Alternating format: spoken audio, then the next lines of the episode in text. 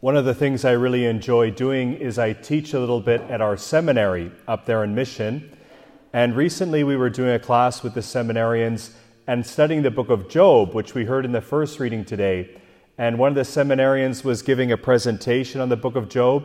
And it was quite interesting, especially near the end. The seminarian had done a great job. He was getting very creative to find all the ways in pop culture that the book of Job is referenced, like in movies and TV shows, and even showed a short clip uh, from a Netflix series called Daredevil. Not sure if some of you saw it. It's like one of these live comic book remake sort of movie, uh, shows. Uh, Daredevil is this guy, he's blind, but he kind of goes and fights crime using martial arts. But there's one scene where he's talking with a nun, and it's all about suffering, about how he's trying to be God's servant, to do as he saw it, kind of the work of God, defending justice, and he was suffering so greatly. Now, it was kind of an interesting take on the book of Job, maybe not completely the, uh, theologically accurate, but it's quite interesting to listen to the seminarian present all the different ways in which the book of Job comes up in popular culture. Because at the end, the book of Job deals with an issue that is so fundamental. And this issue, of course, is suffering. Why do people suffer? Why do bad things happen to good people? Where is God in the midst of our suffering? These are the kind of questions that the book of Job confronts, and it's such a beautiful and incredibly complex book. The book of Job that we heard in the first reading from today is among the collection in the Old Testament called wisdom literature. We have among these books as well the book of Proverbs, Sirach, the book of wisdom. And in this wisdom literature, it has in common that it's usually written by the scribal class of Israel, and they look out on the world and creation and see some sort of order in creation, right? Like the, the sequence of the seasons, and also order in human relationships. That when you act kindly to someone, that kindness returns to you. Now, the book of Job is oftentimes called wisdom literature in crisis because this whole kind of fundamental rules of how the world should work seems to be broken, and it deals with these questions, these kind of marginal cases. What happens when someone who is righteous, like Job, suffers? And in the book of Job, we see that Job suffers both physically but also spiritually. He feels very distant from God in the midst of his suffering. He struggles to understand how this could be happening to him. And he experiences, well, kind of alienation from his wife and also from his friends who keep accusing him and saying he's done some wrong. In the end, the book of Job doesn't really provide a solution to the problem of suffering. It doesn't really answer the question, maybe as neatly as we would like, about why bad things happen to good people. But we see in the book of Job that God can seem a bit distant at times, but at the end, God does reveal himself to Job and Job is confronted with a mystery that in the end, he does not know all the workings of the world. Only God knows this. And Job is confronted with the mystery of suffering as just that a mystery that he needs to accept. The book of Job is so kind of compelling, I think, not just for us who see this as God's word, but really all people, because we see it in all these movies, because it deals with a question that's so fundamental this question of suffering.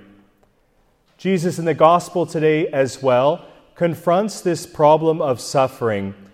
We see in the gospel from Mark's gospel, we're still at the very beginning of Mark's gospel, Jesus begins his mission, and Jesus goes out and confronts suffering. We see in the gospel that Jesus kind of is close to those people who suffer spiritually, who have some sort of oppression from demons, and as well, Jesus is with those who are physically suffering. He performs some healings. Jesus then in the gospel confronts this issue of suffering. And what we can learn from the gospel is that Jesus isn't here in the end to take away our suffering. Certainly, Jesus heals some people, but if we think about it in the grand scheme of things all over the world, there's still a lot of people at Jesus' time who are suffering. Sure, Jesus comes there to Capernaum, to the north of the Sea of Galilee, and he's healing some people, but probably just south to Jerusalem, there were many people who were still suffering. All over the world, this suffering was there. when Jesus came to be one of us, he didn't kind of snap his fingers and just cause suffering to disappear. Jesus, certainly in the gospel, cures some people as kind of a promise or hope of the future that lies in store for us. That in the end, the day will come when God will eliminate all suffering, when God will defeat all evil. But what Jesus, I think, wants us to know so clearly in the gospel is that He is here with us when we suffer. Jesus purposely goes to be alongside those people who are struggling, who are suffering physically, who are suffering spiritually. This, in the end, is the answer to suffering, if we want to call it an answer to suffering, that we find in the incarnation. Jesus Christ has come very close to us in the incarnation. He walks alongside us, He accompanies us. Jesus too suffered. This is the way that Jesus kind of reveals to us something about the mystery of suffering, that in the end, suffering will be eliminated. But until that time happens, God is with us, He sympathizes with us. Jesus is there to support us, to strengthen us in the midst of our suffering. Jesus continues this mission of being with us when we suffer in many ways, but in particular through the sacraments. Each and every sacrament, of course, is a personal encounter with Jesus where we receive the grace and life of Christ. Now, among the seven sacraments, Two sacraments are known as sacraments of healing, and they provide different healings from Christ. We have, of course, confession or reconciliation, which provides a kind of spiritual healing.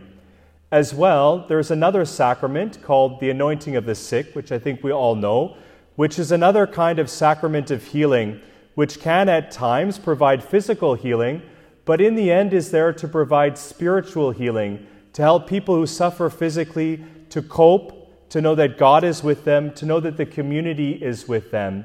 In these sacraments, then, God continues through Christ to provide this healing for us, to be with those who suffer. And as we approach the Lenten season, if you can believe it, um, Ash Wednesday is about 10 days away. It's kind of shocking, I know but we will have an opportunity to really um, participate in these sacraments of healing in a special way. Of course, Lent is known as a, as a, as a season in which we receive the sacrament of reconciliation. So we have this opportunity during Lent to receive this spiritual healing that Christ gives us. And as well, during the Lenten season, we have a special chance to participate in the sacrament of the anointing of the sick. So, as we did last year, this year as well, on February 24th, we'll have a special Mass where there'll be the opportunity on that Saturday morning to receive the sacrament of the anointing of the sick. Now, in kind of days past, anointing of the sick was understood to be last rites, where people would receive kind of just when they are on death's doorstep.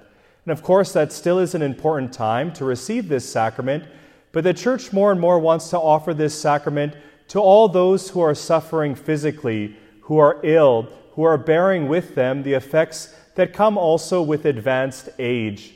The, uh, the sacrament of anointing of the sick is this wonderful way to come together as a community to experience in a powerful way the healing that Christ gives us spiritually, but also the way Jesus is there to accompany us in the midst of our suffering. Suffering, then, is a universal part of what it means to be a human being. But we receive the good news in today's gospel that Jesus Christ, in becoming one of us, has chosen to be with those who suffer, to accompany us, to walk with us. We give thanks to Christ that especially he continues his mission and ministry of healing in the sacraments. And we ask to open our hearts, that God will open our hearts to receive this grace in a new way, especially as we get closer to the Lenten season.